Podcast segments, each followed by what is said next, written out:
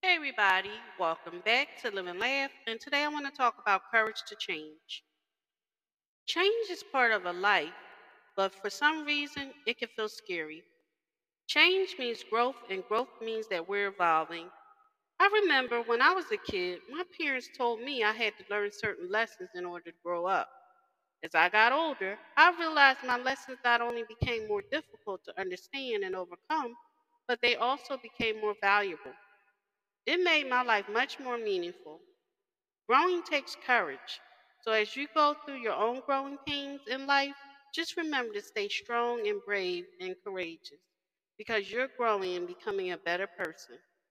Thank you for listening. If you know anyone that could benefit from this, go ahead and share it.